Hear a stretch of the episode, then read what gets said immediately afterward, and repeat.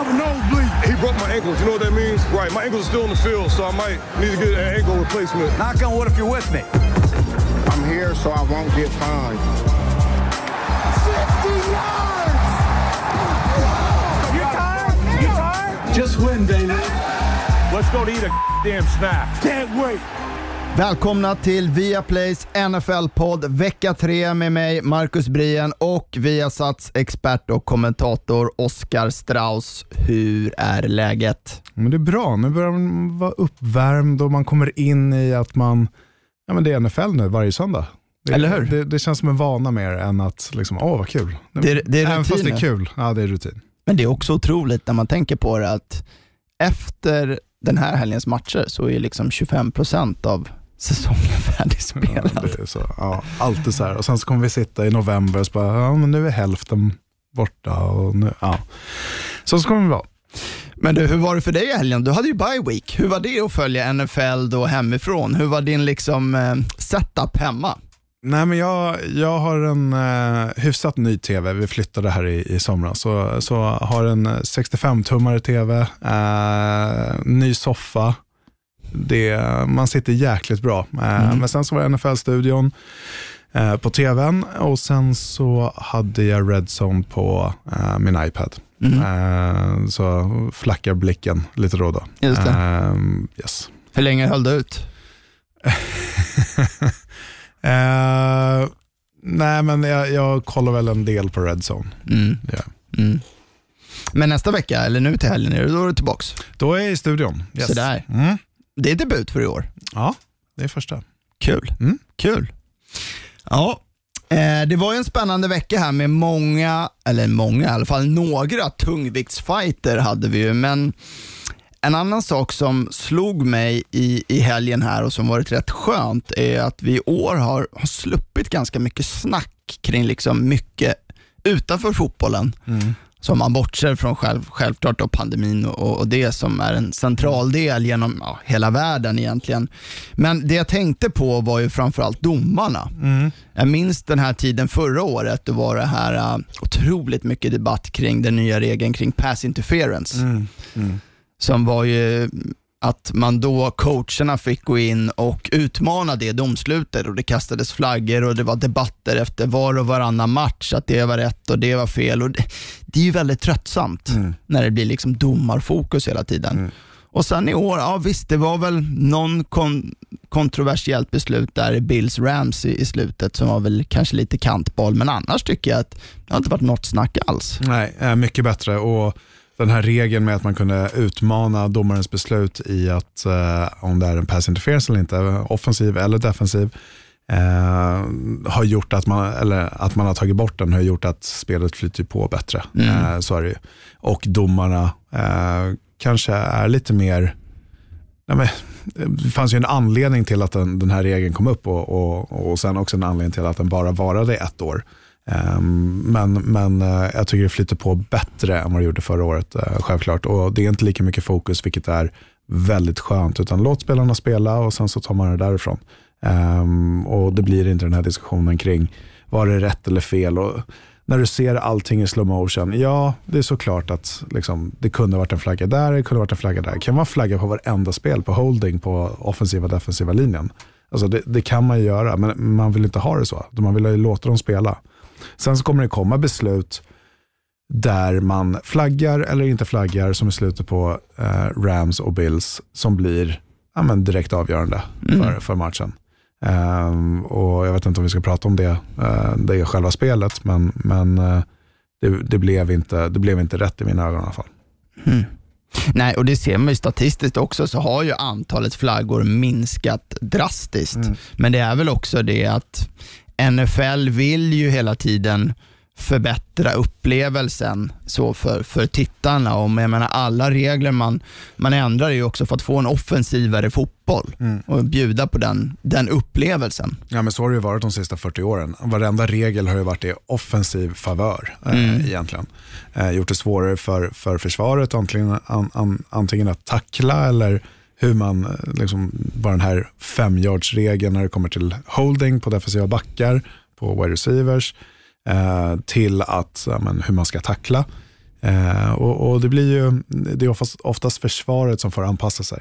Eh, och sen så tar det något år, men sen nu, de här tacklingarna, de har ju försvunnit ganska, de här vårdslösa tacklingarna mot huvudet, det, det finns ju i princip inte kvar längre. Mm. Eh, vilket är, ja, men det, det handlar om spelar eh, safety, eh, för att med brist på ett annat ord. Säkerhet. Säkerhet, tack. Ja. Ja, är fortfarande, ja. Men annars så är det väl inga direkta regler så. Jag vet, det har ju diskuterats det här lite kring att eh, onside-kicken har blivit lite meningslös. Sen såg vi i och för sig en, en fantastisk sån mm. som vi pratade om sist här, som, som Dallas lyckades utföra. Men att man istället ska kunna ge laget ett försök på fjärde och femton, så att mm. det blir som ett spel. Det har ju varit uppe på tapeten och har väl också testats. Mm. Eh, skulle väl också ha testats i år på försäsongen, mm. men det blev det ju ingen. Va, vad säger du om det? Mm.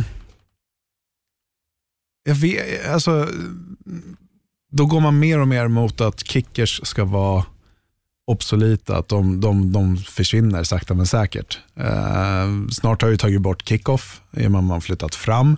Eh, det ser ju knappt några, ja, nu fick vi se en touchdown här eh, den här ja. veckan på kickoff return, men, men du, du får ju inga returns längre på kickoff eh, i princip, då kan du lika gärna börja.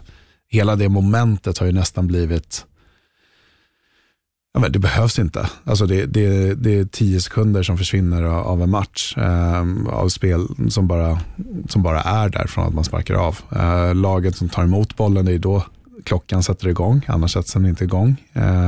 Så, så, så lägg bollen på tjugofem yard-linjen istället, så kan man. Men det är det här, man, man vill ha kvar kickers och, och special teams, det är ju ett, en, en del av spelet. Så skulle man ta bort onside kicks ytterligare eller ha det valet? Mm, nej, jag vet inte om jag är så för det. Mm. Det är väl mer att det har blivit väldigt svårt att genomföra det. Ja.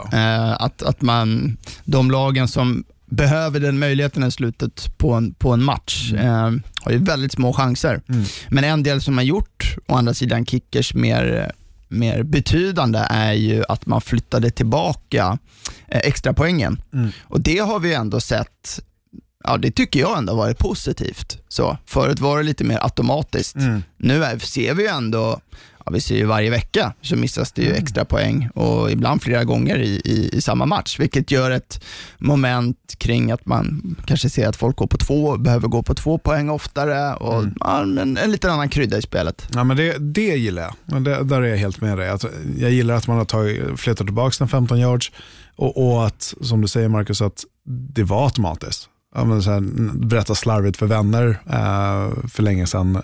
Ja, men hur, hur många poäng en touchdown värd? Ja, men, ja, men sju, typ. Liksom. Man, man visste att den var automatiskt, mm. inte så många missade. Det var någon enstaka per säsong. Nu händer det flera gånger per vecka, vilket, ja, men det sätter mer press på kickersen och liksom koncentrera sig, och, och hela det momentet. Man har inte eh, tid för slarv. Glädjande, och jag hoppas att vi också framöver kommer att slippa prata mycket om domarna.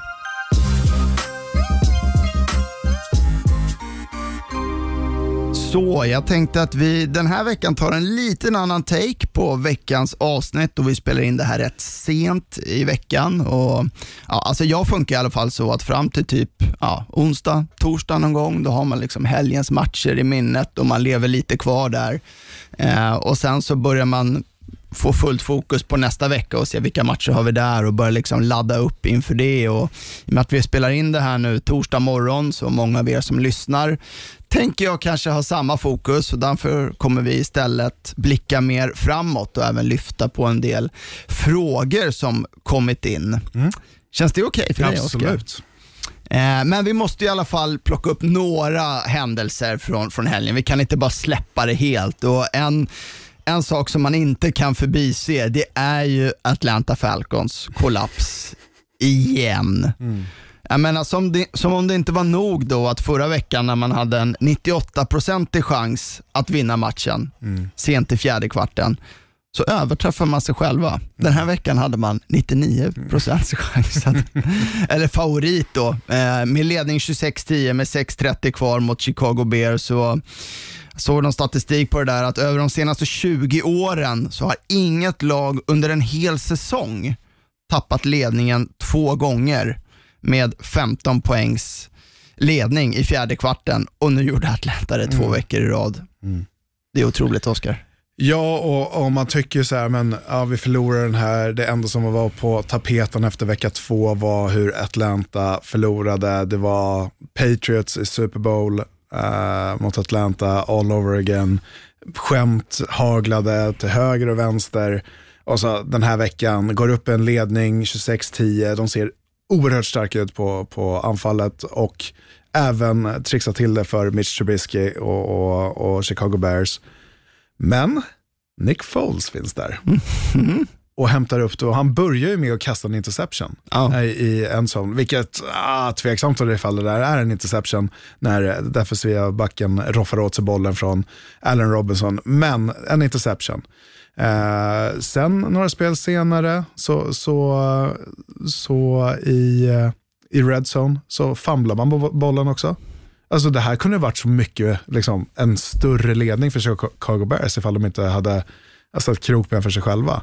Men Atlanta Falcons, jag, jag har bara ett spel i, eller jag har två spel i minnen från, från den matchen. Och det är, det är tolv tjugo kvar tror jag, eller tolv tjugosex kvar i, i fjärde kvarten. Och Nick Foles passar bollen och det ser ut som att han passar rakt igenom tre Atlanta Falcons försvarare. Mm. Alltså rakt igenom, kommer fram till sin, sin, sin wide receiver och han kan gå ner i red zone um, hur enkelt som helst. Och sen är det ett spel med Allen Robinson när han får fånga bollen och springer in en touchdown. Där det är tre spelare som missar tacklingen. Alltså det är så här, mm. ja men där blir han tacklad, nej, där blir han tacklad, nej, där blir han tacklad, nej. Och, så, och, och, och det, det är så otroligt slarvigt. Och sen Matt Ryan när man tror att liksom, ja, men du är en veteran, du kan komma tillbaks, det här är inga konstigheter, det är över en minut på klockan, två timeouts, kastar en interception som är alldeles för högt kastad och sen så är det slut. Och det ser så deppigt ut på Silvina. Det, det är som att alla förväntar sig det här. Ja, jag tänkte komma till det också för att det här är ju som en, alltså en mental kollaps mm. över hela laget. Mm. Och det är ju liksom inte bara, det är lätt att peka på såklart Atlanta Falcons försvar här. Men på samma sätt så är det ju, ja men Matt Ryan, han var noll av sju. Mm. Så noll eh, kompletta passningar i fjärde kvarten till den här sista driven då, mm. som man sen kastade en interception mm. på. Eh, där de då är desperata givetvis mm. och alltså, sätter det sig i huvudet på spelarna det här, när man går in i fjärde kvarten igen med en stor ledning. Ja men såklart, Så, såklart gör det och, och Matt Ryan som eh, man tycker att det ska fungera bättre, men det, det är många veteraner på, i det här anfallet. Alltså dels alltså över hela offensiv linje, du kanske har den bästa wide receiver-duon i ligan mm. Julio Jones och jag var inte han med i helgen då. Nej, mm. men, men, men, men du har liksom, du har Todd Gurley som running back, du har Alex Mack på, på, som center. Alltså det, det här är ett bra lag. Det är ett bra lag. Sen så vem den leds av. Vi prat, du ville det förra året, jag trodde han skulle vara kvar med Dan Quinn. Mm. Mm. Vi fick en fråga här från Joakim också som också undrar, när och vem är den första coachen att få sparken och varför Dan Quinn? um, det finns ju bara ett bo- motbud och det är Adam Gase kanske. Ja, men... ja förmodligen.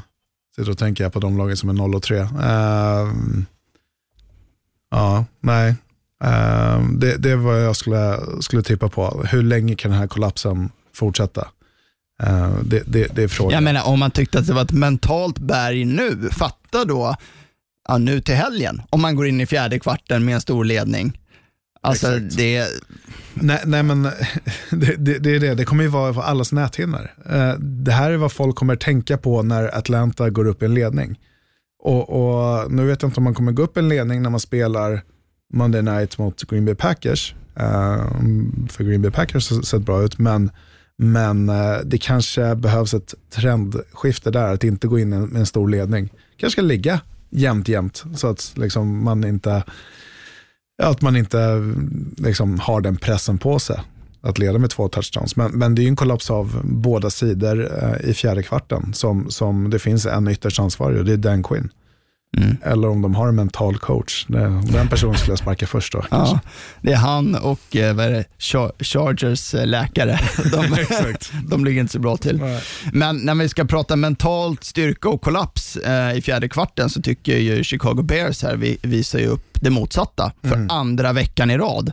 Alltså eh, för två veckor sedan låg man ju under mot Detroit där man kom igen med tre raka touchdowns, var ju mm. otroligt nära då med Mitch Trubisky som quarterback, och nu kommer han igen tillbaks med ett stort underläge och lyckas vinna. Och ja, alltså som vi pratade om, Mitch Trubisky hade ju inget långt snöre. Mm. Alltså väldigt sådär, han var, de, de var ändå två noll. Mm.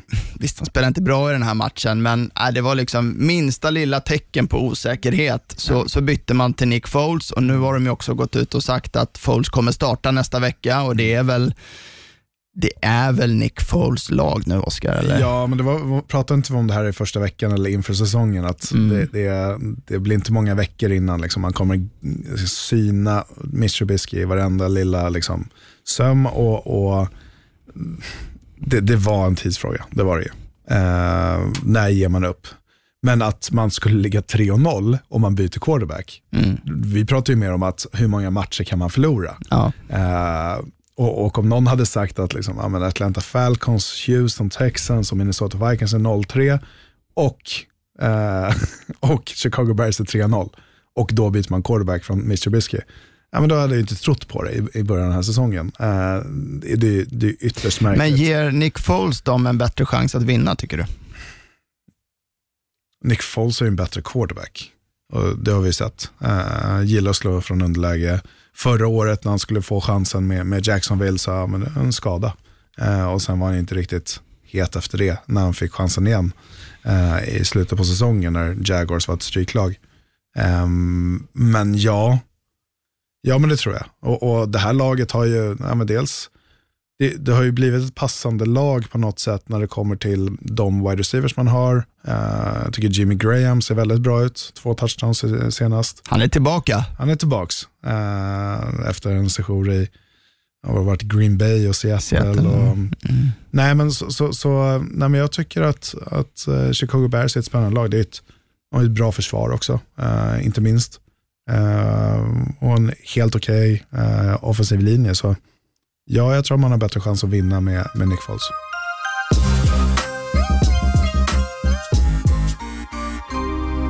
Vi måste ju såklart också nämna veckans stormöte i A F C på Monday Night Football, där Baltimore Ravens förlorade klart mot ett i matchen, ja, helt överlägset Kansas City Chiefs.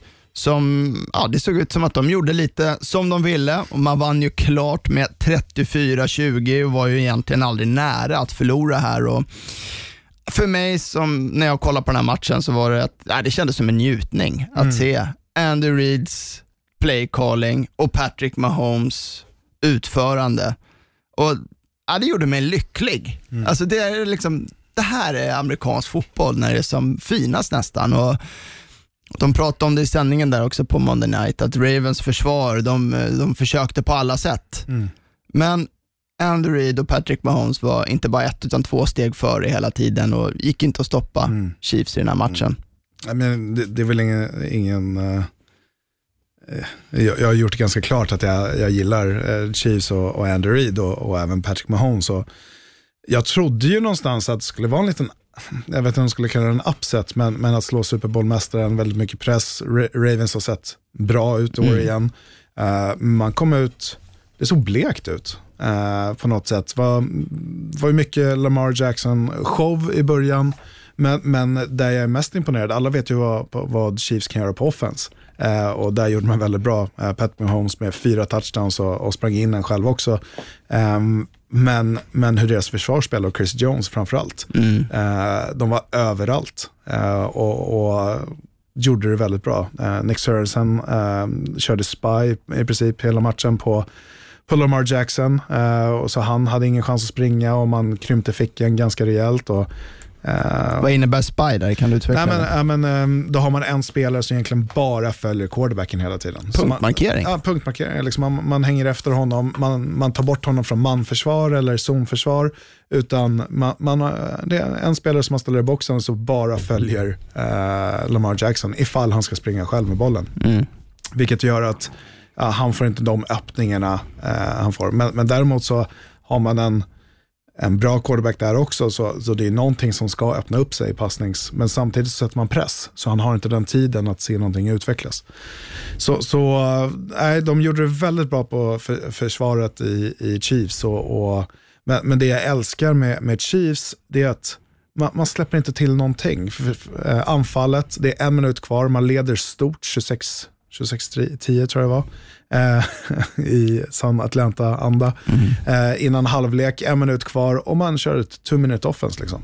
mm. man, man behöver kanske inte trycka på, vissa kanske hade nöjts med, man, man får bollen i andra halvlek, man går in i, i halvtid och liksom pratar igenom allting, man fortsätter trycka på gasen.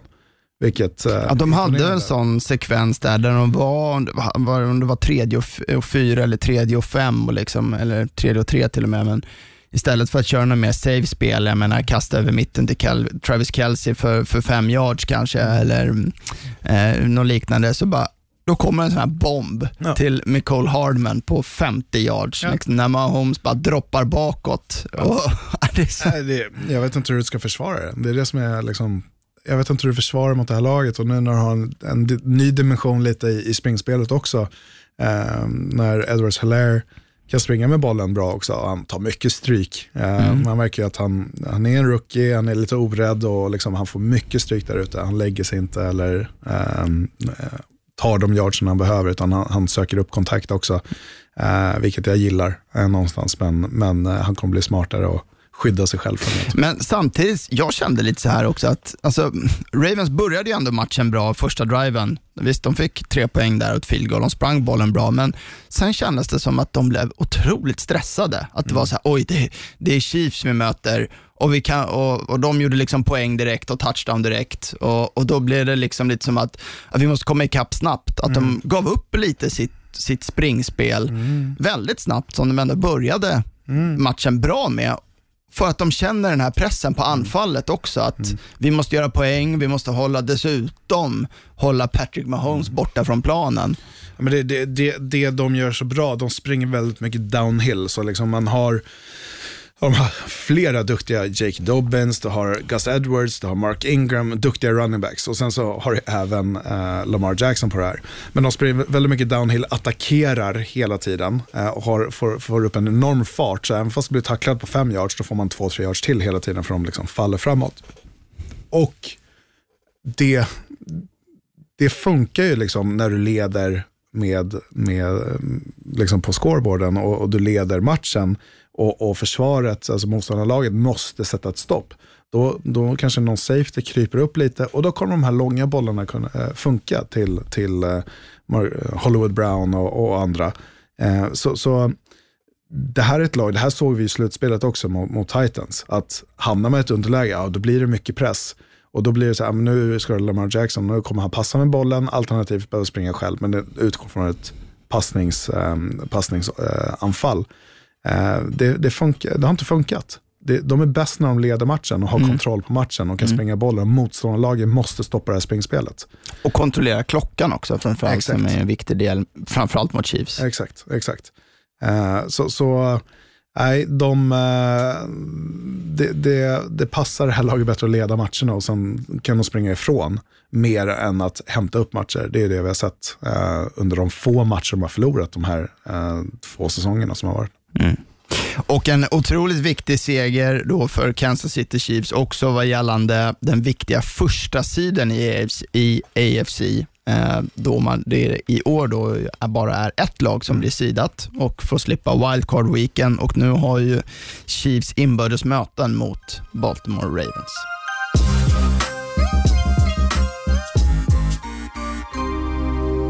Jag vill också plocka upp två saker som jag tänkte på i, i, i helgen och, och, och se lite om du, du är med mig här, Oscar. Mm. Eh, och det är egentligen två lag som jag, jag känner går lite mot en, en ny identitet.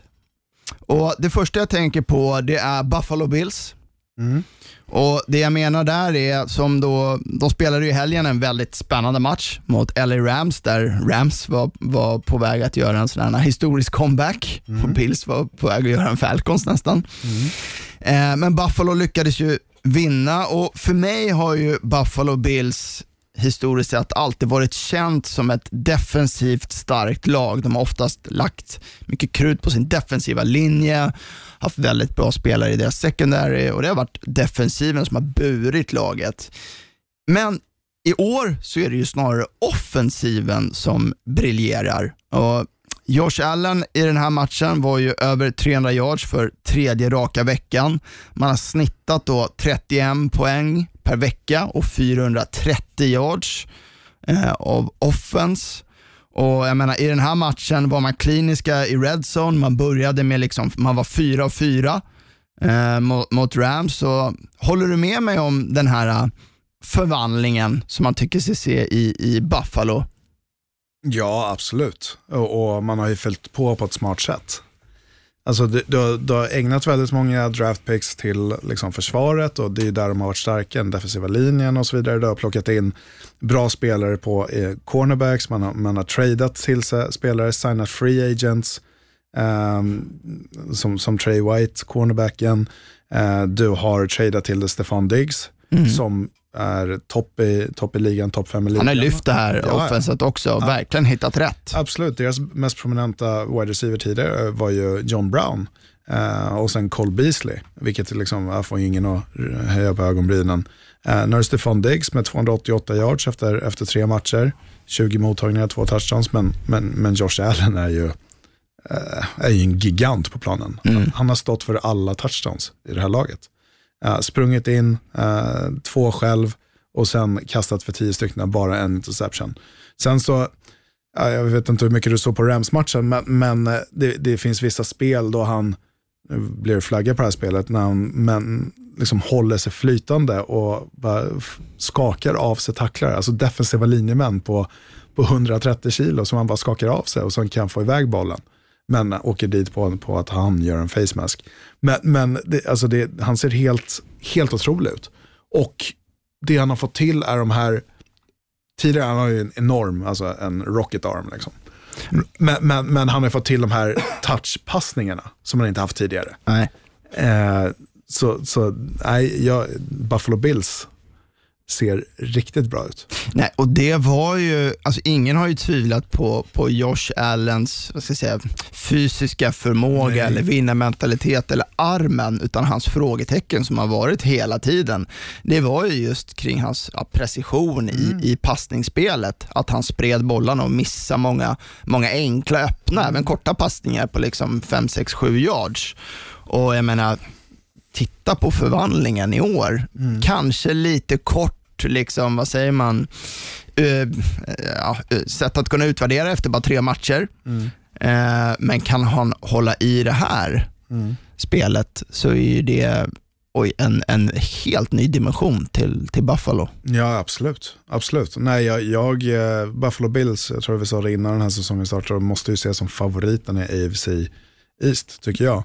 Uh, svårt att slå ner Patriots från den platsen, men, men uh, nej, när de har startat så här och, och verkligen efter den senaste matchen mot Rams också, visst, du tappar ett underläge eller ett, uh, en ledning med, jag vet inte hur många, var det tjugofem poäng tror jag, uh, mm. eller liknande, uh, och kommer tillbaka ändå i sista minuten på matchen, kan gå ner och göra en touchdown med visst ett, ett domarbeslut som, som kanske inte skulle varit där, men ändå bra lag för sådana beslut med sig, uh, och nej, det, det, det är ju ett enormt styrkebesked också, att de kan göra det på det sättet och komma tillbaka och vinna den matchen, eh, även fast man har tappat den stora ledningen. Så eh, Buffalo Bills ser, ser lite läskiga ut.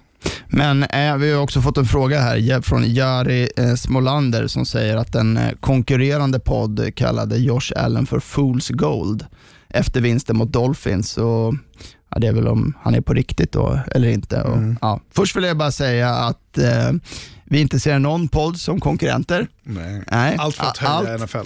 Precis. Mm. All, vi i N F L-Sverige vill vi bara sprida kärlek. Mm. Så att eh, vi är glada för alla som engagerar sig och sprider världens bästa sport. Men ja, är, är han på riktigt? Eller är det för kort tid att säga? Vad? Nej, men jag tyckte att man började se det förra året också. Alltså första säsongen, ja, det var inte kanske den roliga säsongen. Nu är han inne på sin tredje säsong. Ehm, och vad han haft för vapen tidigare, egentligen. Alltså det har inte varit några så här, åh vilka grymma wide receivers som sitter i Buffalo och som fångar passar av Josh Allen som gör jobbet åt honom. Nej, utan det har ju mm. varit en one-man band. Mm. Um, nu har man fyllt på med en running back i Singletary uh, och, och som man har draftat inför förra säsongen. Och, och nu har du liksom vapen att kasta till. Det... Nej, jag, jag, jag gillar det jag ser från Josh Allen. Um, sen så, visst, han kommer göra misstag, så är det. Och, och det kommer vara lätt att säga, ah, jag visste det, om han kastar två interceptions nästa match och de förlorar den matchen, så, så kommer det vara så här, ah, jag visste det, Josh Allen var bara, liksom, ah, det var bara, det var som han trodde, han var inte den här duktiga quarterbacken. Han är fortfarande ung, han är, han, det är hans tredje år, uh, han är tre noll nu i, i N F L och nej, jag, jag, tror, jag tror att Buffalo Bills kommer gå till slutspel och, och vinna någon match där också. Det andra laget som jag ville lyfta fram här, som kanske ännu mer är där med en, en verkligen ny identitet, är ju Seattle Seahawks. Mm. Det jag tänker på där är att ja, vi minns väl alla som har tittat ett tag i alla fall på N F L att deras beryktade försvar, Legion of Boom, mm. eh, det var ju försvaret som var liksom Seattles adelsmärke, och sen visst, man hade Russell Wilson där som eh, har ju varit briljant genom hans karriär, det ska man inte sticka under sto- stolen med, men det var ändå försvaret lite som var deras eh, styrka, medan man i år har haft ett av de försvaren som släppt till mest antal yards mm. eh, per match, och Russell Wilson som spelar på ja, han är bäst i ligan i år. Eh, jag menar, han har fjorton touchdowns på tre veckor. Eh, alltså det är löjligt. Ja, ja. Om man pratat innan om släppa Russell fri, och det har man ju verkl- Russ Cook. Just det. Ja. Hashtag. Ja. Ja, men vad säger du om Seahawks? Nej, men det, det, det är ett anfall som också har också, det har varit mycket Russell Wilson-show. Eh, inga, liksom när Doug Baldwin har varit din bästa wide receiver historiskt sett eh, i laget, och inte heller, det, det är lite som Buffalo Bills. Det har inte varit några stora spelare. Det har varit Marshawn Lynch som, som varit där liksom, och, och Russell Wilson. Eh, och, och förra säsongen innan D K Metcalf slog igenom på riktigt så, så var det Tyler Lockett deras bästa wide receiver. Det är inte... Mm. inte jättemycket att hänga i granen. Nu har det D K Metcalf som har blivit en, en klar nummer ett receiver i ligan eh, som gör det bra, ett jäkla rookie-misstag i, i matchen här nu mot, mot Cowboys. Men bara få, få pausa där. Vi, ja. Det var ju rätt spektakulärt det där. Eh, för, för ni som inte så, D K Metcalf fångar en ny sån här fantastisk bomb av ja. Russell Wilson på femtio yards. Ska jogga in med den i endzone, men slappnar av, mm. sprintar inte, och bollen slås ur händerna på honom. Och vi, Emil Eklöf frågar också där om vi hade bötfällt Metcalf trots vinsten eh, för hans nonchalans här. Hade du, hade du som G M gått in här och men, släckt på en hundratusen dollar i böter? Nej, det hade jag inte. Men, men jag tror liksom tur att de vann den här matchen. Men, men jag, jag tror att det garvas gott åt det. Han får nog en hel del gliringar i omklädningsrummet. Det ska han ha. Eh, det ska han ha. Uh, vi har sett andra bra spelare göra det här. Deshaun Jackson gjorde det i början på hans karriär i, i Philadelphia. Um, det, det, det händer då och då. Uh, men jag tror inte det kommer hända igen. Uh, utan nu är det ju springa in. Jag tror på träningen. Uh, vi har haft, i, i mitt lag har det hänt sådana här grejer också. Då är det liksom, uh, varje touchdown, eller varje boll han fångar, även om den är på, liksom, beroende på hur långt ifrån en som det är, då kommer han behöva springa, sprinta in i en sån. Varje gång bollen högt och tajt mot kroppen. Eh, det här kommer inte ske igen. Mm, mm. Och apropå då Wilsons fantastiska start, så undrar jag också Emil här om eh, ja, vad, vad, vad vi ger för, för chans att Wilson ska slå Peyton Mannings touchdowns-rekord i år. Med femtiofem touchdowns har ju Peyton Manning på en mm, säsong. Mm. Ja, det är klart, håller han det här snittet så är han ju där. Men... Ja, det, det är ju nästan fem per match. Jag spelar sexton matcher, vad blir det? åttio touchdowns. Mm-hmm. Snabb huvudräkning. Um, ja, och med, men att kasta fem touchdowns per match, det är inte... Gör han det, då är det ju galet. Uh, Samtidigt såg vi ju Seahawks förra året startade otroligt starkt också. Vi satt här, eller jag satt här och pratade om att han skulle vara M V P. Eh, men sen så hände det liksom mycket skador under, under säsongens gång. Um, ja, såklart det finns en chans. Rekord finns ju till där för att slås. Och, och ligan blir för varje år mer passnings, eh, mer passnings, eh, mer passningsliga. Och eh, mer passningsbenäget. Men eh, ja, såklart det finns en chans. Fortsätter han så här, men sen så är det svårt att hålla uppe fem touchdowns per match, såklart.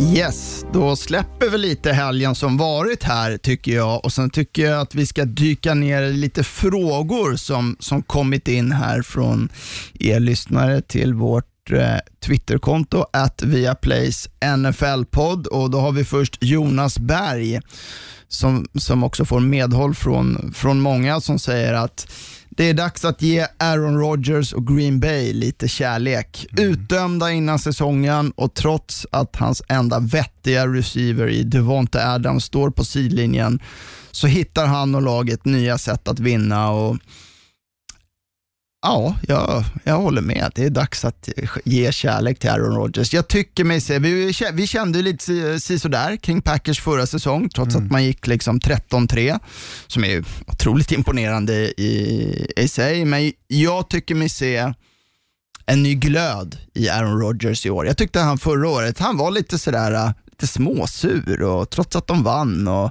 kändes som om de inte liksom klickade riktigt med nya headcoachen där i, i Matt LaFleur, i vem som ska bestämma i, i playcallingen och, och sådär. Och, och jag, jag älskar att se Russell Wilson, eller Russell Wilson, Aaron Rodgers spela mm. eh, när han är där mm. påkopplad. Ja, men mm, hela försäsongen har ju präglats av att snacket kring att man draftade en quarterback i första rundan. Eh, vilket är ur mig märkligt. Man, man spenderar väldigt mycket r- många resurser på ens försvar, men varje år så pra- när man pratar om Aaron Rodgers eh, och vad han gör och de wide receiversna som, som finns där eller inte finns där.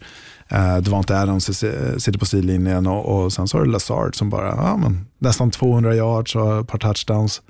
Galet. eh, det, det är alltid någon i Green Bay, en wide receiver som kommer från ingenstans, eh, vare sig det är Jordan Nelson eller liksom, det, det kan vara vem som helst, någon som du har hittat på division tre-skola i Wisconsin mm. som kommer och, och, och presterar. James Jones var ju en sån där ja, också, som nej, men så, hittade ensam. Ja, du kommer från, från ingenstans. Och sen så har du plockat in de här prominenta så här, Jimmy Graham, duktiga tight ends och, och, och andra spelare som nej, inte har lyckats i, i Green Bay, utan det, det, det är no-names som kommer upp där, som kommer ha stora matcher. Och det är fantastiskt hur Aaron Rodgers gör det med. Det, det är Patrick Mahomes som kan göra sån här märkliga kassa, det här ska inte gå fysiskt. Och sen är det Aaron Rodgers. Han ligger, blir tacklad samtidigt, så bara kastar upp bollen, och så finns en spelare där som gör en, en, en bra mottagning, och, och det är touchdown. Det, det är Aaron Rodgers. Så, så ja, han, att han lyckas och att de är tre noll, det trodde inte jag heller. Eh, såklart. Eh, så... så eh, Ge honom lite kärlek. Ja, nu. Absolut. Ja. Aaron Rodgers är en av de bästa quarterbacksen i ligan, så är det ju.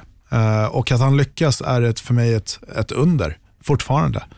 Allt, liksom, allt går emot honom, bästa wide receivern är borta, man draftar en, en quarterback, men vilket gör honom mer taggad också, tror jag, motvisa alla. Ja. När man draftar en quarterback i första rundan och så har Aaron Rodgers ett skitår, ja, men då kommer alla säga, ah, men det var jättebra av Green Bays ledning, och, och liksom, ah, men vi bygger för framtiden och så vidare. Det var ju så man byggde efter Brett Favre också, draftade Rodgers i första rundan när Favre fortfarande hade bra, eh, mycket krut att ge. Så, så att, nej, eh, jag, jag, han vill ju motbevisa, och det här har gett honom lite extra eh, spark i, mm. i det hela, tror jag. Så, men Aaron Rodgers, absolut. Det... Vi har även Jofflan där på, på Twitter som lägger till att just kring, kring Pack Packers, att samma gäller väl lite Matt LaFleur mm. som har varit, och jag håller med här när, när ja, han, han skriver att han fick jobbet i, i Green Bay, så är de åtta noll i divisionen och sjutton fyra totalt mm. inklusive slutspel, och jag hajade till där också och bara oh, wow, vilket facit mm. och känslan här är ju att ja, LaFleur kanske inte har fått den uppskattningen sett till det resultatet som eh, de har presterat. Nej, men så är det. De gick ju tretton och tre. Och, och det vi pratade om för, förra säsongerna, och det vi pratade om så här, vad hände med det här laget? Alltså man pratade om eh, N F C West med, med det var ju fyra lag i N F C som, som var tretton och tre. Det var väl San Francisco, eh, det var eh, Seattle, New Orleans och så var det Green Bay. Och Green Bay var den fula lilla fula ankungen. Det var mm. ingen som pratade om dem. Utan de bara fanns där och var tretton och tre. Sen såg de ut i slutspelet visserligen. Eh, och sen nu startat, startat tre och noll. Men vad ser du i, i headcoachen där om Matt, Matt LaFleur? Nej, men han är ju en liten doldis. Han är inte den här, mm. det är inte John Gruden, det är inte Bill Belichick liksom. Han, han verkar vara mer så här en, han är ju yngre, eh, lite mer, man har ju gått lite mot det hållet med Sean McVay. Eh, och man vill väl man vill väl att han ska vara liksom en, en i gänget mer och det här offensiva snillet. Eh, och det var väl det hela tiden man stod emot sen när det kom till Aaron Rodgers och liksom, hur mycket ska Aaron Rodgers bestämma, hur mycket ska Matt LaFleur bestämma när det kallas spel, och, och där verkar man ju hittat en, en bra väg eh, att, att gå. Så om en head coach går sjutton och fyra under ja, lite mer än en ja, säsong då, eh, så, så ja, men då, då finns det bara en väg och, och, och hur man ska liksom beakta honom, och, och det är att han har gjort det jäkligt bra med det här laget. Mm. Också som Mike McCarthy i sin sista säsong misslyckades med. Mm. Vi har några som frågar kring Minnesota Vikings, bland annat Theo som undrar eh, om våra tankar kring Kirk Cousins och även signaturen Watt Watterson som är mer direkt och undrar varför Vikings suger så jävla hårt i år. Ja. Ord, inga visor. Bra fråga. Väldigt bra fråga. Och, och det är ju supersvårt att ta på. Uh, för det är ju ja, förutom Stefan Diggs man draftade J- J- Justin Jefferson, det är ju nästan samma lag. Alltså visst, det har gjort lite omförändringar på defense, men, men de stora spelarna finns kvar där förutom uh, någon cornerback. Men där har Mike Zimmer sagt att han ska plocka en från seven eleven och han kan spela uh, cornerback uh, i det här laget. uh, Dalvin Cook ser fortfarande bra ut. uh, Kirk Cousins kanske inte lika mycket. Um, jag, jag, jag, jag tycker den är supersvår att ta på. Mike Zimmer är en coach som jag respekterar och, och tycker gör det bra. Kanske, han är ju han är mer den här som ryter ifrån, inte kanske Matt LaFleur. um, mm. Utan han är, är han arg, då ser man att han är arg. mm. um, Och det, jag, jag har svårt att säga det, men, men de ser bara tafatta ut. Jag vet inte om den där glöden finns där. Jag tänkte säga det, det känns som energin inte finns där, nej. Varken på försvaret. Jag vet inte om du har en, kan det vara liksom en, tänker jag högt, alltså en ledarskapsfråga på planen också. Man kanske saknar den här ledaren. Jag menar, Kirk Cousins blandar ju och ger såklart, men jag ser inte honom eller som den här ah, du vet, drivna ledaren med liksom eh, samma... Nej, det är ju kristna skolpojken liksom, som, mm. som kanske... Ja, men när det går bra, eh, kommer tillbaka och, och vinner en match eh, från underläge, då kanske man ryter från sig, you like that, men, men eh, nej, det, det, det är väl det som saknas. Det har, de finns ju mer på, på försvaret i, i, i, eh, i spelare där. Uh, Kyle Rudolph är ju, är ju en, en ledare visserligen och gör, har gjort ett par sjuka mottagningar den här säsongen, men, men uh, också tight end, uh, lite i skymundan. uh, Stefan Diggs, det var ju mycket gnäll förra året redan från Stefan Diggs och, och Adam Thielen, uh, och Adam Thielen ska ju vara den bästa receivern i laget. Um, nej, kanske saknas lite där. um, men, men jag tycker det är svårt att ta på. Men eh, att man ändå har plockat in försvarsspelare, tradade till sig eller plockade upp eh, Jacksonvilles eh, defensiva end. Det är svårt att uttala namnet här, men, men eh, Yannick Ndakwe. Ja, snyggt. Mm. Eh, så säger vi. Eh, och men man får ingen press på motståndarlaget heller. Jag tycker eh, jag tycker det är supersvårt att ta på när det kommer till Minnesota Vikings. Varför vinner de inte? På tal om quarterbacks undrar Jesper Svensson kring Washington Football Teams quarterbacks. Ja, du ser, det börjar sätta sig. Det låter så fel. Ja. Dwayne, Has- Dwayne Haskins, eh, hur länge kan det här fortsätta? Ja, jag tror att han syftar då på att det inte har sett så bra ut för, för Dwayne. Och mitt svar där är väl, ja, skulle, alltså det brukar ju vara så här, ett första rundepick vill man ju oftast ge alla chanser i världen att misslyckas. Mm. Snarare om man är draftad i en lägre runda då man liksom måste ta alla chanser för att lyckas. Mm. För att man vill ju någonstans liksom legitimera att man valde en, en quarterback så pass högt i, i draften som, som man gjorde. Och jag eh, läste i någon bok, eller hörde någon som hade läst i en bok där, att en N F L-quarterback ska ha minst tjugosex starter på sig innan man kan säga om man har vad som krävs eller inte. Mm-hmm. Att eh, hade, hade de då kommit fram till där, och riktigt där är ju inte eh, Dwayne Haskins än. Samtidigt så ser jag också att, ja, sett till hur N F C East och hur dålig den divisionen är, så är man ju, alltså Washington, de är ju ett, de leder ju. De, precis, de är ju ett två ja. Och de leder divisionen, ja. Och de är ju med. Det hade varit enklare att kanske kunna ge, tror jag, Dwayne Haskins ett, ett längre snöre den här säsongen om man liksom hade varit borta. Mm. För då vill man kanske ändå se och få en mer mm. utvärdering på honom mm. än när man med, ja, chans. har en chans. Och med Ron Rivera som ny headcoach. Mm. Ja, det, bara... det här kommer ju vara ett defensivt präglat lag med, med Ron Rivera som, som headcoach, och, och det är där man kommer lägga krutet. Vilket om man tittar på, på anfallet och, och var Haskins och jobbar med då. Eh, liksom det, det är Terry McLaurin som, som är deras bästa spelare eh, sett till offensivt, och han gör sitt andra år eh, som var så här riktigt stjärnskott förra säsongen. Du har inte så mycket mer att jobba med för Dwayne Haskins. Alltså det, det är lätt att säga, men lägg in Dwayne Haskins i något annat lag och du kanske får liksom helt andra eh, utkomster av, av, av hans spel. Men han är så här, ja, men han har passat tvåhundra, lite över tvåhundra yards per match. Han har kastat fyra touchdowns och tre interceptions. Alltså det är en ung quarterback som är fortfarande under uppbygg. Eh, och sen har han ingenting att jobba med dessutom. Mm. Eh, Washington hade ju, hade ju häng eh, i mitten av förra säsongen, liksom in i, in i december, på att gå till slutspel på grund av hur den divisionen ser ut. åtta åtta kan räcka i N F C East. Men mm. så är det ju. Och kan Dwayne Haskins vinna åtta matcher? Ja, om man får bra hjälp från sitt, från sitt försvar. Mm. Eh, absolut. Men, men, eh... vad har vi för status där på Alex Smith? Nej, men han är ju redo. Ja. Han, är, han tog en plats på femtiotre-manna-rosten mm. och, och finns där bakom. Och... just det, sen tradar de ju till sig också från Carolina Panthers där. Eh, deras quarterback för med... ja, nu tappar jag namnet på honom. Kyle Allen. Kyle Allen, ja, mm. precis. Exakt. Ja, jag tror att man hellre kör med Dwayne Haskins istället för Kyle Allen, eh, skulle jag säga. Och jag tror man kör Alex Smith hellre än Kyle Allen också. Mm. Alltså kan du förstå det, ja, nu, nu är det ingen publik på matcherna, men, men, men det vrålet han skulle få. Alex Smith kommer tillbaka efter den freakskadan han mm. eh, ådrog sig för två år sedan. Vilket är helt galet att han är tillbaka och spelar fotboll. Alltså det här är galet. Sen så vet jag inte hur, liksom, hur han kommer prestera eh, om han får chansen. Men att han finns med i ett lag, eh, hedersvärt. Mycket quarterback-frågor. Renis tjugotre frågar om Cam Newton. Vad händer med han efter säsongen? Blir han kvar i Patriots? Mm, tror du? Man har skrivit ett, ett års kontrakt.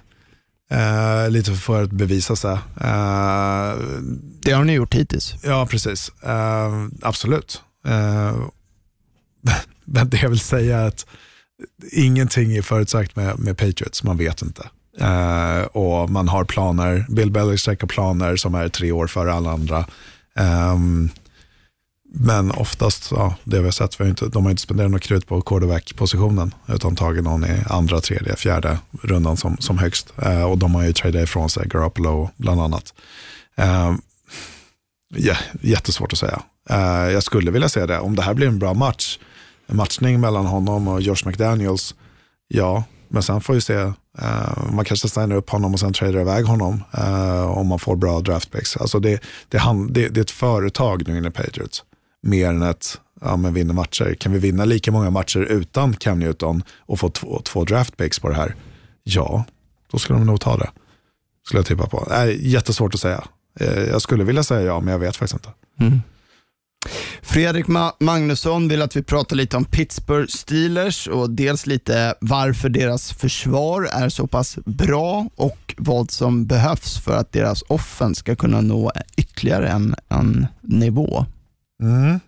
Uh, varför försvaret är så bra är ju att de har haft kontinuitet i hur, vilka spelare som spelar där. Alltså, tillsammans med Green Bay så är Pittsburgh Steelers det laget som, som draftar spelare, ja, Patriots också, som draftar spelare och de är kvar där hela sina karriärer i princip. Alltså de är där väldigt, väldigt länge och har liksom ett hemmabygge med att man plockar in andra spelare uh, och, och, och faktiskt lyckas.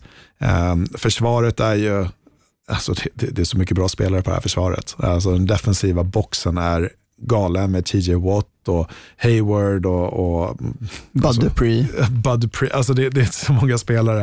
Um, så har man ju adderat lite sådana här guldkorn. Jag tänker på traden förra året i Minka Fitzpatrick. Då. Ja, absolut. Och, och du har ju liksom Joe Hayden som en, en, en veteran som finns där. Du har... Det, det, det är många spelare som, som finns med i det här laget som, som skulle gå in och liksom deras sämsta spelare i, i, i, på defense, försvaret skulle gå in och ta en plats i vilket annat lag som helst, känns det som. Försvaret kommer alltid vara en stor del i Pittsburgh Steelers, det har alltid varit, eh, och det är där man lägger krut också, självklart. Uh, men sen så för att de ska lyckas då uh, och, och deras anfall ska lyckas liksom. Ben Roethlisberger kastar sju touchdowns, en interception, de har gått upp till en tjugofem trettio poäng och sen så har det stannat där lite. uh, det behöver göra större uppväxling från, från sina wide receivers. Deras bästa wide receivers på pappret är ju Juju Smith-Schuster, uh, du har andra spelare som Johnson och, och, och Claypool som är unga spelare på, på wide receiver-positionen. Sen behöver ju Connor komma upp i den nivån som han var för två år sedan när eh, Bell lämnade. Satt lite tung ut ändå. Ja, okay. Inte riktigt samma, samma nivå där. Utan det har mer varit att Snell har sett, överraskat och, och, och sett bättre ut eh, i det stora hela. Men, men eh, nej, och, och Roethlisberger var ju skadad hela förra säsongen, så, så det kanske krävs lite, ingen försäsong, inga matcher där, inte så mycket tid att komma tillbaka, så det här är väl hans försäsong just nu. Samtidigt kring när man pratar Steelers så vill jag lägga till en liten, liten passus där, att de lagen de har vunnit här, de är ju tre noll, är ju tillsammans noll nio. Man har ju mött just de Texans, ja, Denver, Denver Broncos och eh, New York Giants, så att eh, de tuffa testen återstår ju lite kring, kring man kan göra ah, kanske en mer helhetsutvärdering på, på vart Pittsburgh Steelers står. Det blir ju ett test här nu mot Titans om de möter veckan. Just det. Sen har vi några som undrar om eh, de tragiska New York-lagen, och bland annat då fråga eh, som kanske är berättigad om de kommer vinna en enda match i år. Bland annat så undrar Victor Jansson då, som har gått in ett bett på att Jets inte kommer göra det, och även Gustav Jensen som undrar samma sak. Och ja, det är väl mitt område det här. Och ja, de kommer vinna minst en match i år. Tror du det? Det, det tror jag. Det är ändå N F L. Bägge, bägge lagen har ju några enklare matcher på, på sitt schema. Och de kommer ju också få, få tillbaka eh, många skadade spelare. New York Jets har ju väldigt många skador. Eh, har ju bland annat en, som man säger... vad säger man, winnable game i natt mm. på, på Thursday night mot, mot Denver, som också är otroligt skadedrabbade. Mm. Även fast de inte är favoriter. Mm. Såg konstigt nog. Eller kanske inte så konstigt. eh, ja, men eh, ja, fyrtionioers, de är två noll på MetLife i år. De ja. vann ju back-to-back här mot Jets och Giants, så där tror jag däremot att de kanske kan bli det laget som, som slutar med flest segrar på MetLife Stadium mm. i, i år. Eh, vi har även Martin the Great som är ett, ja, det finns fler, jag är inte ensam, utan det här är ett annat uppgivet eh, New York Jets-fan som säger att eh, han aldrig har sett någon värre, hela franchisen är på väg att gå under, han vill veta vad som kan göras, eller är det bara vänta på undergången? Domedagsprofeten. Har något lag någonsin sett så hopplöst ut i N F L:s historia? Och även Daniel som undrar kring Adam Gase, om han kommer köra stackars Darnolds karriär i botten. Var det, var det Orlovsky som sa, alltså Detroit Lions quarterbacken från tjugohundraåtta, som sa vi skulle gå in och vinna sexton matcher mot Jets med det laget från tjugohundraåtta. Just det. Uh, ja. Ja, nej, men det är väl lite den här, jag menar, i North Jets har inte haft ledningen i år. Nej. Jag har inte haft ledningen, så man har inte upplevt den känslan. Då, är väl, då får man kanske den här känslan som Martin the Great har. Och, alltså problemet kring, kring New York Jets, det är inte bara här och nu. Det är något som sträcker sig över lång tid. Man har ju historiskt draftat väldigt dåligt. Mm. Trots många höga picks i, i draften. Eh... Uh, Och det ser vi att många av de höga picksen i draften är inte ens kvar, utan det är Sam Darnold, det är den eh, första rundepicket som har varit längst i, i klubben, vilket säger en del. Man har varit dålig på att utveckla spelare, och när man liksom också fått fram några stjärnor så har man inte behållit dem. Mm. Av olika anledningar, de har inte velat vara kvar. Vi har sett eh, Jamal Adams eh, bland annat då, som man tradade bort nu, och tror också det, det är en kulturfråga. Det är något också som Jamal Adams har vittnat om, att han har upplevt en helt annan vinnarmentalitet i, i Seattle, ett helt annat omklädningsrum, att det är natt och dag mot hur det var i, i New York, och det är ju något som kommer inifrån organisationen. Mm. Sen har man ju misslyckats med när man har försökt att spendera pengar i, i free agency, utan då har det mer känts att spelarna som kommer till, till Jets har varit mätta. Mm. De har gjort sitt, de har fått sitt feta kontrakt, och sen har de absolut inte presterat. Jag tänker på en sån som Tremaine Johnson. Mm. Cornerbacken man tog in på var väl bäst betald i året i free agency. Eh, och ja, på frågan om jag sett något lag mer hopplöst. Ja. Förra säsongens Jets var mer hopplöst. När man hade Sam Fickham som quarterback och Sam Donald hade Mono bland annat. Eh, vi har ju också både Browns och Lions då, som du nämnde, Oskar, som har ju gått mm. noll och sexton. Mm. Eh, Men i natt händer det. I natt händer det. Ja, jag, I natt jag, jag, jag, tror, jag tror Jets tar det i natt faktiskt. Ja, jag, jag tror det. det. Um, mm. Nej, men sen är det väl så här också, och det kan man ju inte bara se över New York Jets, utan generellt de lagen som har varit i botten en längre tid, det är ju bristen på rätt ledare med kontinuitet i organisationen. Mm. Mm. Um, och i Jets fall så har vi ju nu general manager Joe Douglas, han är ganska ny, kom in förra året på ett, han har ett femårskontrakt, så han kommer att sitta kvar, det är jag tämligen säker på, för han har inte fått sin chans att kunna bygga sitt lag än. Sen har vi Adam Gase, som är ju ja, till viss ja, med all rätt ibland kanske ja, mycket hånad. Mm. Lite för att han är så som han är som person också. Mm. Men också såklart utifrån det som New York Jets presterat. Det, det snackas ju nu om att han har topp, tappat omklädningsrummet, och att han kan hänga löst också, kanske lite beroende på hur det går i natt. Eh, jag är övertygad om att han kommer vara out till, till nästa år. Det är jag övertygad om. Mm. Sen om det händer nu under säsongen eller efter säsongen beror lite på hur det kommer se ut och, och, och utvecklas. Eh, de har haft mycket skador, de har en bye week snart. eh, Adam Gase vände ändå på steken förra året. Man var sex två sista åtta matcherna när man fick tillbaka spelarna. Jag vet inte om ägarna brukar inte vara så pigga heller på att göra förändringar. Har inte New York Jets historiskt sett varit mm. under säsongen. Eh, samtidigt, han togs in som ett quarterback-geni. Det var lite därför att, eh, man valde honom, för att man hade draftat Sam Darnold. Han skulle utveckla honom och Jets offensiv som han är ansvarig för. Eh, jag menar, tittar man på deras offensiva ranking här. Yards sist. Passing sist, first down sist, touchdowns näst sist, redzone sist, third down näst sist. Ja, jag kan fortsätta med det. Ni, men vad har de på sin roster? Ni då? Fattar. Ja, precis. Alltså, precis. Vad, vad finns där? Deras bästa spelare var på försvaret i C J Mosley. Han spelar inte det här året. Uh, Le'Veon Bell som han tog in kanske överbetalade lite uh, i free agency. Har inte spelat i princip. Uh, och sen så liksom deras bästa spelare Frank Gore på alltså running back positionen och vad har de för mottagare? Ja, Jameson Crowder. Ja, men det är en bra slot receiver. Skadad. Ja, skadad. Eh uh, men, men... Rashad Perriman tog man in skadad. Ja. Mm. Ja, Blackstone Bur- Perryman var ute för länge sedan liksom. men, men ja, det är så här, han fick en liten bounce back förra året med, med Tampa Bay. Men, men nej, alltså det, det, det finns inga spelare i det här laget som, som ska prestera på det, på det sättet. Utan det, det är ett helt ombygge. Och, och jag hoppas innerligt för alla Jets-fans att man kan drafta och få behålla spelare, för det är det man behöver, och bygga underifrån. Och sen krydda till det med, med liksom vissa spelare. Ja, och där kan man göra en jämförelse med den quarterback-klassen då, som var ju, snackades om som en av de bästa på, på många år. Mm. Då det gick, om det var fem quarterbacks i, i första rundan, skillnaden.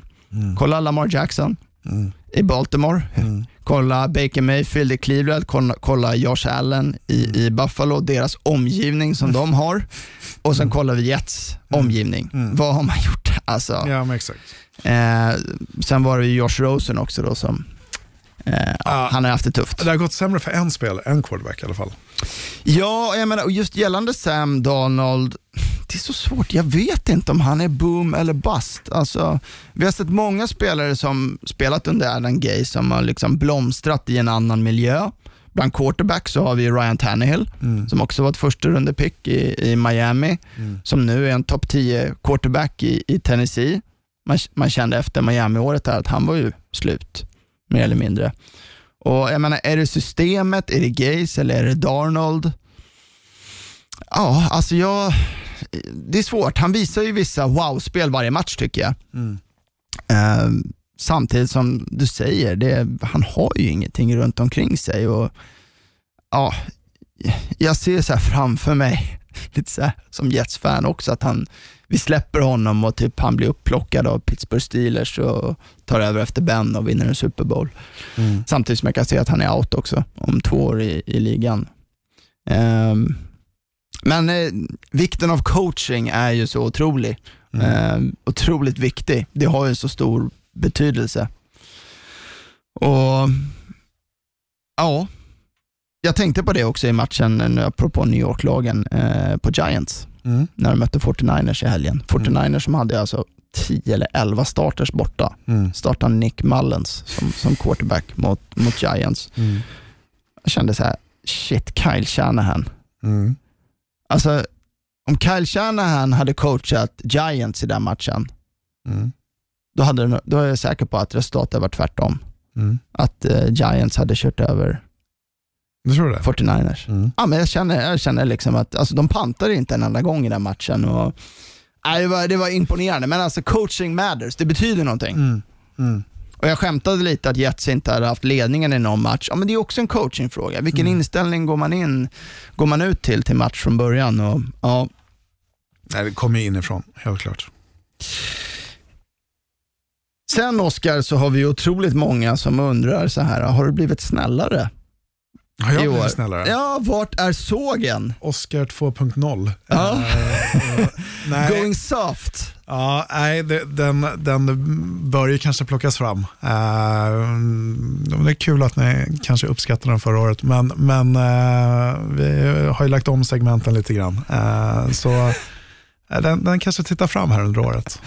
Folk vill ha, yes, mo- folk vill ha motorsågsmassaker. Ja, ja, och, och det finns ju bara ett lag som, som kanske förtjänar den motorsågen, och det är ju Atlanta Falcons nu i alla fall. Uh-huh. Sen så kan man ju plocka fram eh, guldkorn lite här och var. Men, men eh, Atlanta Falcons är ju en tydlig kandidat efter tre veckor.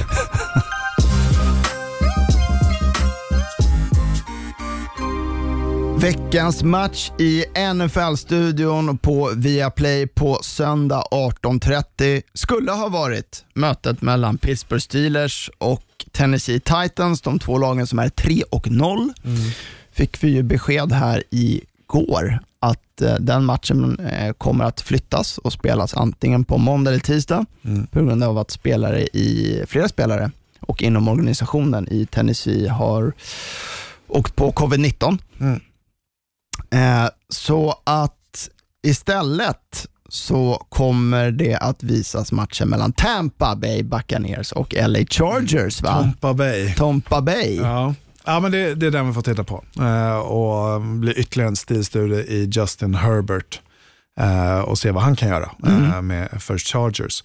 Eh, och samtidigt se men Tampa Bay lever de upp till förväntningarna eh, som, som finns på dem. Eh, är nu två ett, vann mot Denver Broncos eh, senast. Tämligen, tämligen enkelt får man ändå säga. Eh, men på hemmaplan mot Chargers, eh, en rookie quarterback som ser lovande ut. Eh, speciellt hur han spelar mot Kansas City här för, för två veckor sedan. Eh, mot eh, en veteran i fyrtiotre-åriga Tom Brady eh, som har alla vapen man kan tänka sig. Men det jag ser mest fram emot att se är deras försvar och hur de spelar. Eh, ser väldigt bra ut på försvaret. Mm. Um... Det ska bli intressant att se, tycker jag också, eh, hur Tampas offensiva linje och deras liksom game pa- gameplan kommer vara kopplat till hur pass bra Chargers defensiva linje är. Jag tänker mm. på Bosa och Ingram och deras, deras pass rush. Mm. Jag ser framför mig många, lite alla New England Patriots, korta passningar från New, Tom Brady, att han kommer släppa bollen väldigt, väldigt snabbt mm. över mitten. Ja, och så som vi har sett Tom Brady göra det under väldigt många säsonger nu, liksom snabba bollar.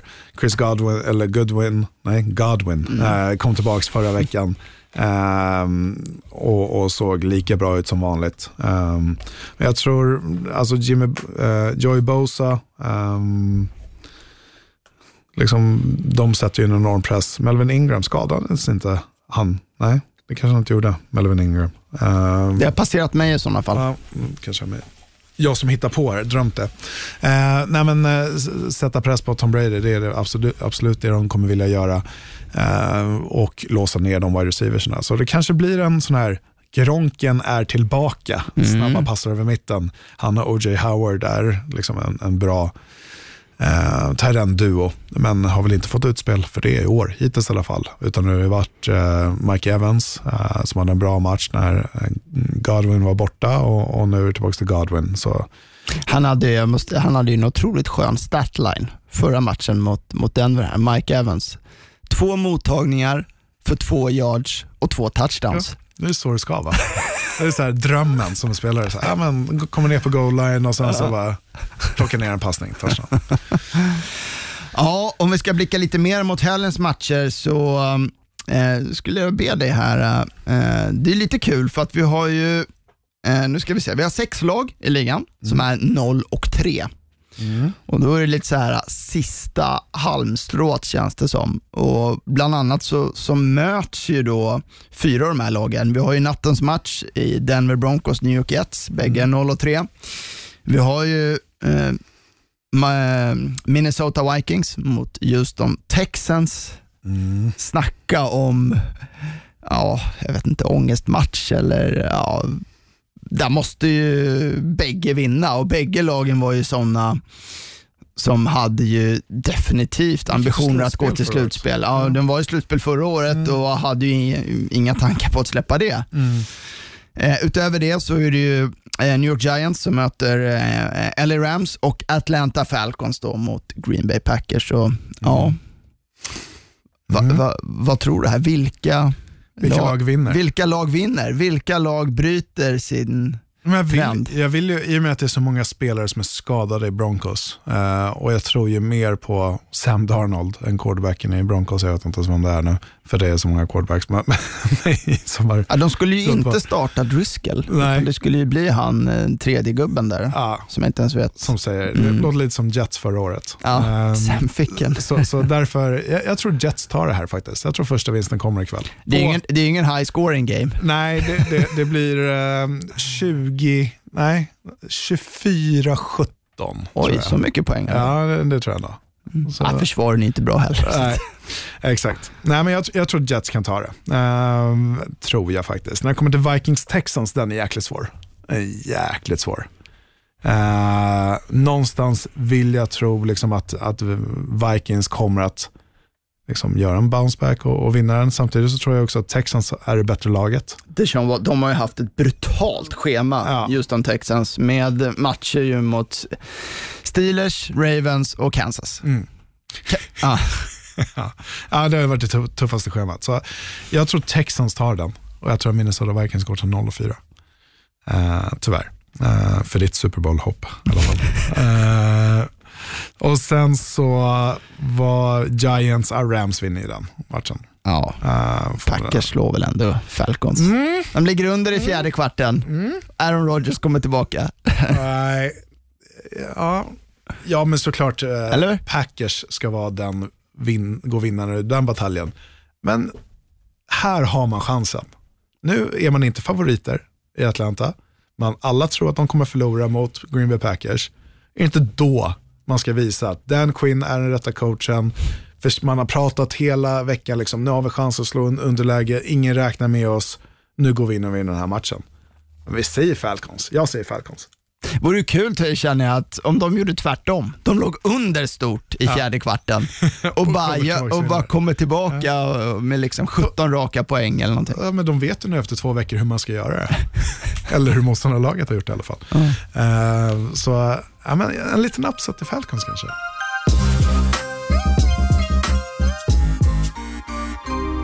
Då så, det har blivit dags för oss att runda av. Vi tack så mycket för att ni har lyssnat och för alla era frågor och funderingar. Och, ja, vill ni komma i kontakt med oss så gör ni det enklast via Twitter på at viaplays N F L-podd. Vi ser fram emot helgens matcher. Over and out, säger Marcus Brien och Oscar Strauss. Ha det gott. Tjena.